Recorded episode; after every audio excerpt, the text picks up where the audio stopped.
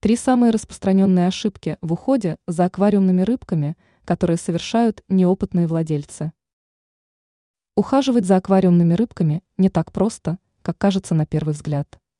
В таком случае важно учитывать множество различных нюансов. Однако порой неопытные владельцы могут совершать ряд ошибок в уходе за рыбками.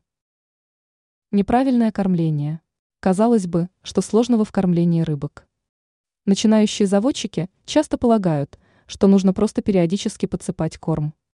Но чтобы рыбки были здоровыми, надо избегать ошибок в их кормлении. В таком случае важно выстроить правильный режим питания. При этом рыбок ни в коем случае нельзя перекармливать. Изначально их стоит кормить раз на протяжении дня. После периодичность кормления постепенно надо увеличивать. Только нужно соблюдать меру, иначе остатки корма будут опускаться на дно а это в свою очередь может стать подходящей средой для распространения разных бактерий. Неподходящий температурный режим.